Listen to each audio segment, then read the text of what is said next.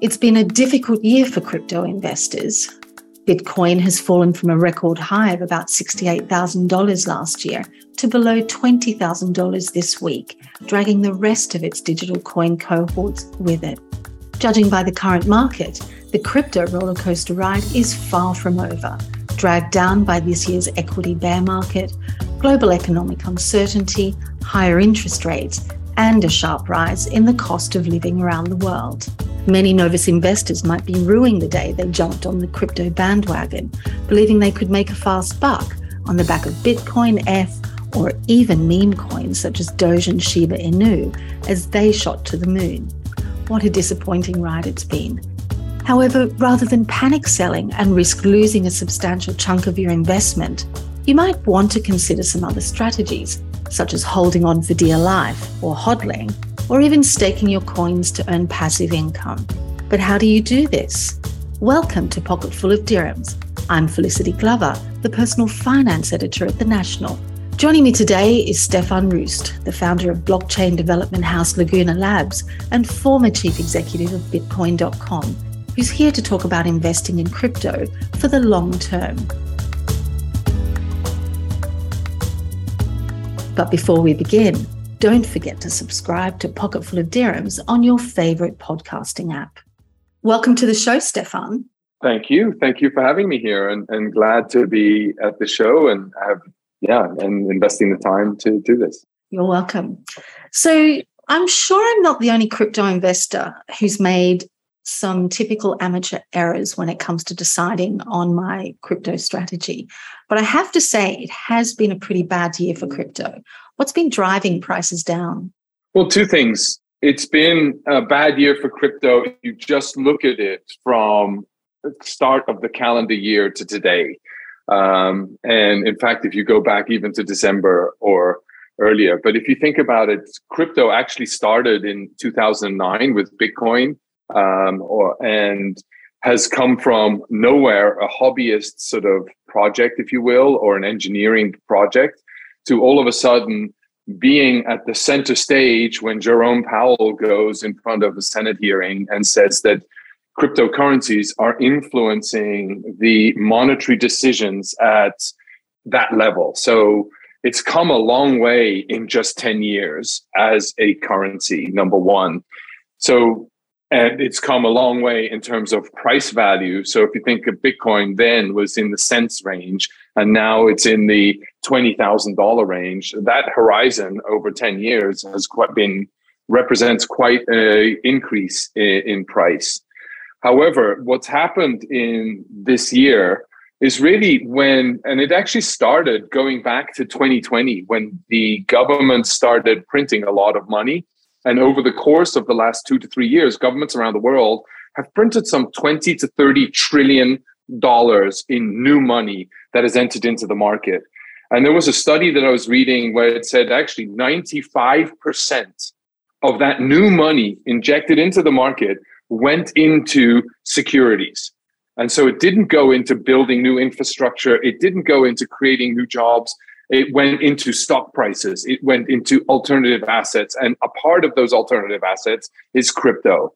And if we take, let's say, of that $30 trillion, and we said five or 10% of that money, even if it's just 5%, that's still one and a half trillion dollars that went into the crypto markets, which saw the big boom over the last two years that drove up the prices in crypto through to maybe November last year, 2021. And so what happened as soon as the interest rate starts going up, funds are pulling money out of the crypto as of the crypto asset class because that's considered a high risk class. Uh, I've got to pull that money out and make sure that I'm rebalancing my portfolio. And so a lot of those funds were extracted out of the market, and that pushed a huge liquidity crisis into a very early stage, nascent sort of DeFi market, as well as I call it the hi fi market, where you had a lot of hi fi players, um, which are hybrid finance players, uh, that have been acting as the intermediary between traditional finance and decentralized finance. And those hi fi players are all regulated entities. Um, they are uh, they've got BitLicenses. They're licensed financial managers uh, in each of those individual entities, and they were really at the crunch of liquidity. You know, um, where some of those funds were locked up in decentralized finance smart contracts that only adhere and have policies to release funds when certain criteria are met. Um, they have committed those funds into um, uh, validator staking, where they're locked up for 21 days before they can extract it out of the market. Um, and you have a waiting period before when you can retrieve those funds. So that all put pressure on the liquidity markets themselves. And ultimately, when there's not much liquidity, the price tends to go up or down significantly really quickly. That was sort of one of the reasons, not to mention the fact that these hi-fi entities in the middle, these hybrid finance entities that were acting as middlemen between the traditional finance and the decentralized finance, were really, um, yeah, maybe not acting um, as appropriate as they should have been, and ultimately misappropriating some funds or not having funds available. Um, and there is a fine balance, which is still to TBD, but there's a fine balance between illiquid and insolvent, right? And and so if they're insolvent, that means they've been misappropriating the funds, and if they're just not liquid, it's just a matter of waiting it out until they have the liquidity uh, and available, you know, available. Um, and so I think that all compounded into really driving the prices down significantly, and a lot of the investors yeah, just sort of waiting for, you know, um, getting really upset with this asset class and, and, and sort of retrieving from there and waiting for a different set of maturity. That said, all of the DeFi protocols, these decentralized decentralized finance protocols, have really been holding their ground, uh, working towards their governance policies and the smart contracts that are governing those policies. So um, the system worked, but in essence, in summary, money was pulled out of the system, uh, which really quickly, which meant the prices were going down, and that brought down a number of different companies, which further created insecurity in the industry, which further extracted more money out of the market. So it was a bit of a, yeah, a dominoes effect that took place. Absolutely. And I'm guessing crypto companies like Celsius, for example, can't be helping the market as well. No, it was it was it was companies like Celsius, which I put into the hi-fi category. It was BlockFi. Um, it was yeah, um, Voyager. You know, Voyager had an FDIC logo on there um, on, on, their website. You have BlockFi, which claims to have the BitLicense. Uh, you have Celsius, which is managed with all these uh, financial institutions that were helping them and these custodians that were helping them and were managed by professional finance managers. You had Three Arrows Capital um, that was all, you know, a hedge fund licensed out of Singapore. Um, and then you had Amber Group, I mean, Babel Group, you know, all out of Asia. Um, so it was just a, a whole slew of different um, participants that that really didn't help the ecosystem. Absolutely. I know it's extremely hard to protect the roller coaster world of crypto. But I mean, do you have any insights on where it's headed, you know, for the final few months of the year? I mean, is there anything for investors, retail investors, to look forward to? I've been through this three or four times already. You know, there's been a number of big rises and then big drops. Um, I'm I'm generally in it for the long run. Um, so I look at these opportunities as what we call DCAing, uh, which is dollar cost averaging. So I find opportunities now to invest in, you know, I suppose, build your bags, if you will.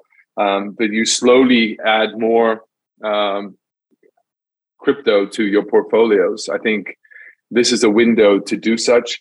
Builders are out there building. There's a lot of activity in this market um, in terms of new developers coming in, uh, new opportunities being created, and there will be a new category that will come out of this um, downturn. Uh, it will clean up the system, and the great thing is, look, I was just in in, in at blockchain week in korea. And you go there. This is where terra luna you know the big ust you know sort of monolithic blockchain layer one entity collapsed. Um, and you go it, it, it is i think the market cap that it had at its peak was somewhere in the 50 billion dollars right? And that was wiped out pretty much in three or four days. And there was no backfall there was no backstop there was no federal reserve coming in to bail out there was no bank of new york coming to bail out. It was it crashed and it cleaned out the system and the momentum in korea this is a korean entity with a lot of korean support and backing.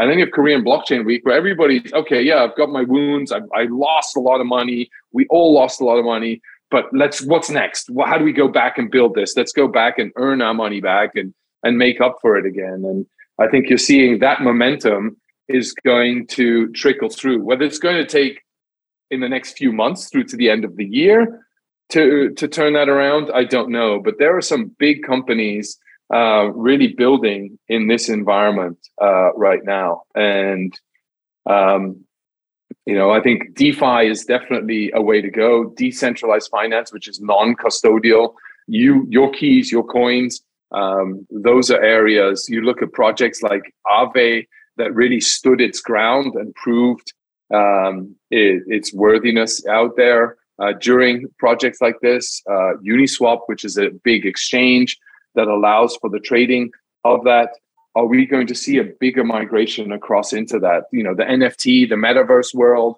is really interesting, and we're just at the beginning from a gaming market and a uh, a JPEG market um, to move into dynamic NFTs to identity management associated with your NFT, um, etc. So there's a number of interesting you know areas that are really going to blossom. Have we seen the tokenization of a lot of the real world assets. That is still a super early stage. We haven't even seen that take off. And I think there's lots of different opportunities that are out there. And where I look when I do investment is what is the developer activity around these specific products? What is the uh, commitment to these specific projects? And the more applications, the more services, the more activity associated with a given protocol, the more likely that crypto asset is going to become um, yeah sustainable and a long term uh, prove to uh, uh, be of greater utility value to the community, and as such, the demand for their crypto is going to go up or their tokens. I hope so. Do you think the sector can reach record highs again? I mean, Bitcoin touched, what was it, 67,000 last year. Do you think we could see that again, or is it going to, you know, kind of level out? For sure. We're going to see those highs again. And we're going to go past those highs. If you think about the, the, the supply of Bitcoin alone is 21 million coins. We're maybe at about 19 million today. Um, so there's not going to be many more minted. And that means that people are looking to hedge themselves against inflation. They might buy more Bitcoin and hodl their Bitcoin. Um, and people that are hodling their Bitcoin, which is hold on for dear life to your Bitcoin as much as you can, whilst you hodl that and hold those coins, you're taking them out of the trading market. So it's getting harder and harder to trade and buy that inflation hedge. Um, and so it's, yeah, the price is likely to go up as the demand and the confidence in Bitcoin is only growing. And, and then you're, you're seeing that across Ethereum and, and other chains that are, are, are coming out and, and providing more block space, which is real estate in the Web3 world. What about, I mean, I, I kind of like Cardano because, you know, I think it's got some really, you know, innovative things that it's doing um, and think of it in, in the long term, you know, as a hodl but I mean, for example, that's you know it's been struggling, you know, for quite some time. Um, I think to to reach its potential, perhaps. I mean, Cardano's, you know, it's a it's a great project. It's yeah, it's it's it's trying to develop a lot. It's it's built in a, a very sophisticated programming language, um, which will require a subset of the developers. If you think about it, a lot of the people engaging in this Web3 world, building out projects on Web3 are software engineers. There are worldwide about 26 million, 26 to 30 million software engineers uh, worldwide that understand programming languages. And so that's in aggregate across all the different languages that are available there from coming back to your networking software developers through to your database software developers to your application software developers. And within the application category you have a number of different programming languages that a lot of these developers use. Javascript being the number one of the top preferred languages you then have rust you then have golang you then have Haskell, right? And and Cardano has opted to use a programming language called Haskell. Um, and how many developers worldwide of you think if you think about the 26 million that I mentioned are using Haskell number one. And if you think of the 26 million total, there's about in the Web3 world, there's about 18,000, 15 to 18,000 software engineers working on a Web3. And so now I need to take those 18,000 Web3 developers and look at what are the development choices of those. Anybody coming in new into Web3 is going to make it need to make a decision. Where do I go to learn and build out my first experience in Web3?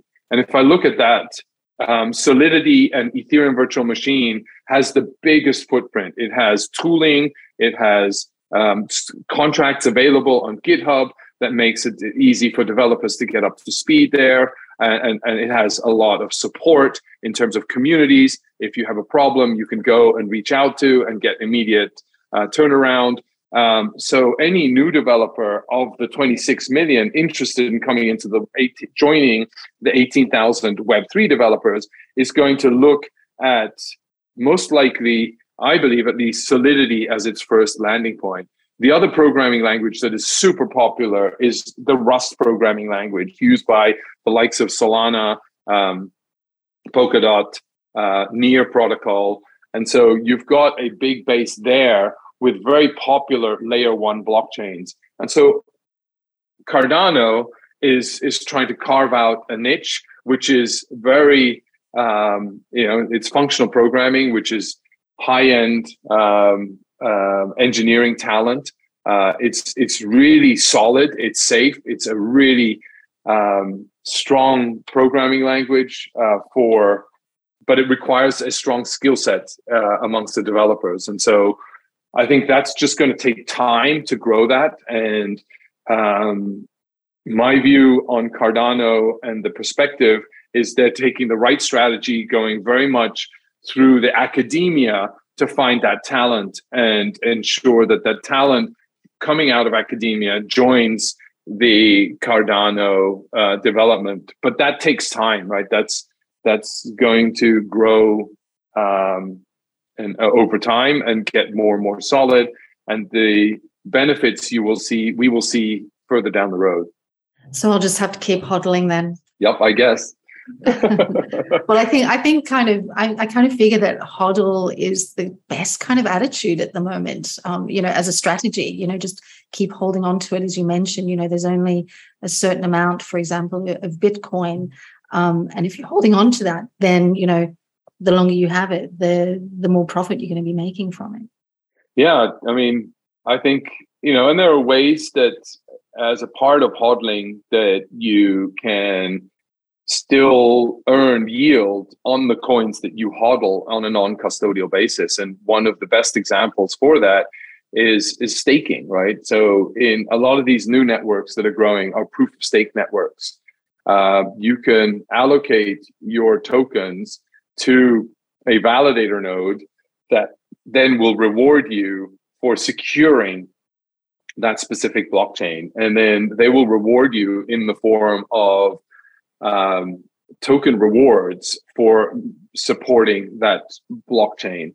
And by doing that, you can earn anywhere up to 20, 18, 15% in the coin. The reward is in the coin that you love and hodl, right? And so um, so if you if you really love Cardano and you're holding Cardano, stake that Cardano, the ADA tokens, and earn. I don't know what ADA is offering at the moment, but I'm sure it's offering anywhere between six to eight, 10% reward on Cardano, and you can in Cardano. So that's a, a simple, safe way to um, stake your your coins. Here, I'm just looking. at this I think uh, I'll definitely. I'll. I might set a few things up tomorrow. Um, yeah.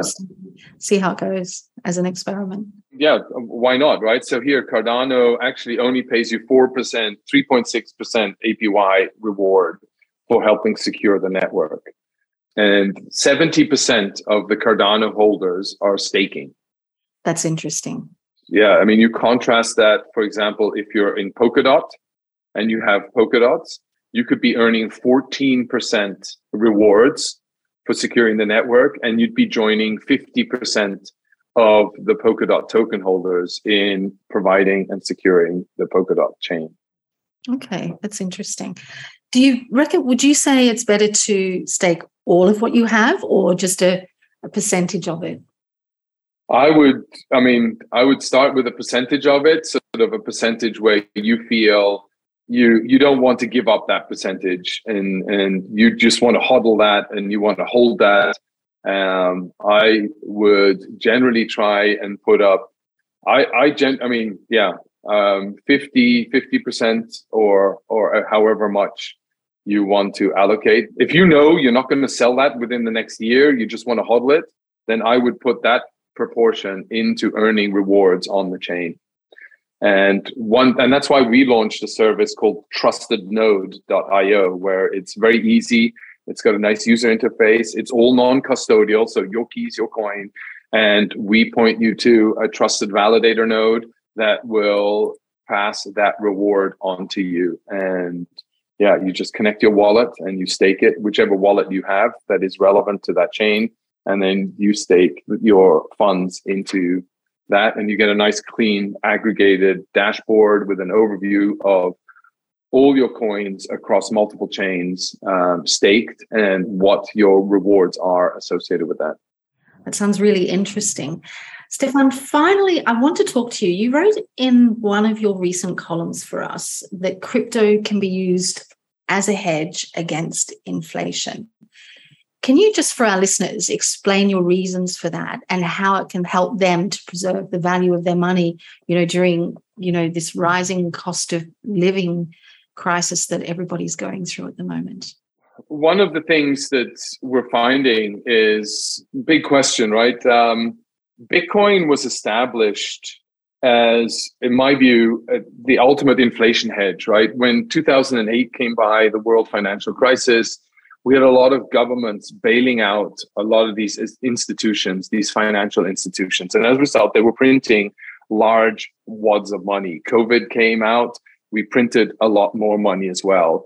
Um, and the emission schedules associated with a lot of this printing of money, whilst it was here to save the economy and under the premise of saving people's jobs, um, it was and saving um, the economy and the jobs it was ultimately resulting in the fact that these diluting people that were holding us dollars value. Um, a lot more dollars came into circulation and the dollars that i had were being diluted with this new supply coming into the market ultimately leading to a 10 10% inflation rate. Um, and what does that mean? That means that my purchasing power in overall reduces by 10% every single year. So, um, and in certain categories, inflation was in the 50, 60%, right?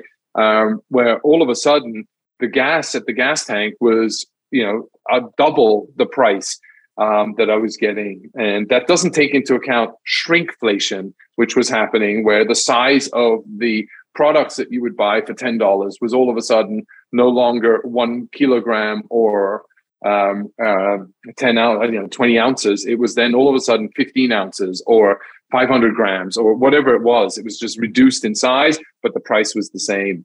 And why is crypto a hedge? Ultimately, Bitcoin stepped in out of the original premise look, there's only 21 million. This is how the supply gets broken down. And this is how it's going to be emitted into the market over time. And we have the halvening that's happening every single sort of every four, three to four years. And so you can then actually see what the emission is and it's planned and scheduled, and nobody can change that because there are all these miners that are ensuring that that process is adhered to and that governance model is adhered to.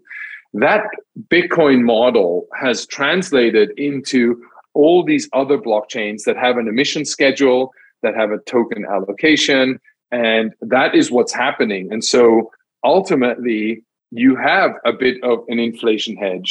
Um, whilst a lot of the coins are inflationary because there's more supply coming into the market all the time, um, there is um, a flat coin concept that we have been working on, where what we're trying to do is say, here's inflation. Let's peg a currency to inflation. So the dollar that you earned and worked hard to earn retains the value associated with what you need to buy on a day to day basis in order to ensure and protect your purchasing power.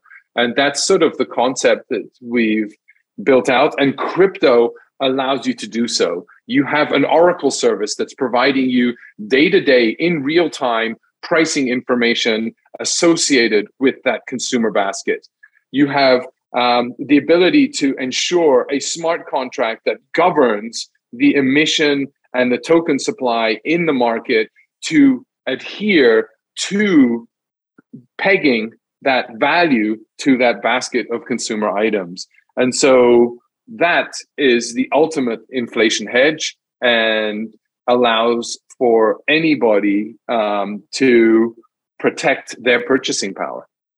Very interesting. Hopefully, uh, some people will be listening to that and you know, kind of um, thinking about how they can they can do the same. Where there are a couple of us building in that area. Um, so one one project is Nuon.fi uh, that is building out in that category.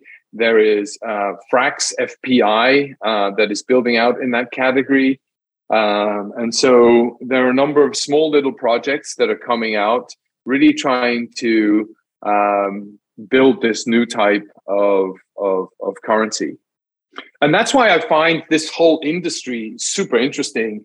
It's providing innovation in a category that has been you know in, in, in money right we've never seen innovation in money and it's always been excluded from the retail investor. It's been closed to a small circle of experts, right? And these experts have now are no longer experts because they've broken our trust.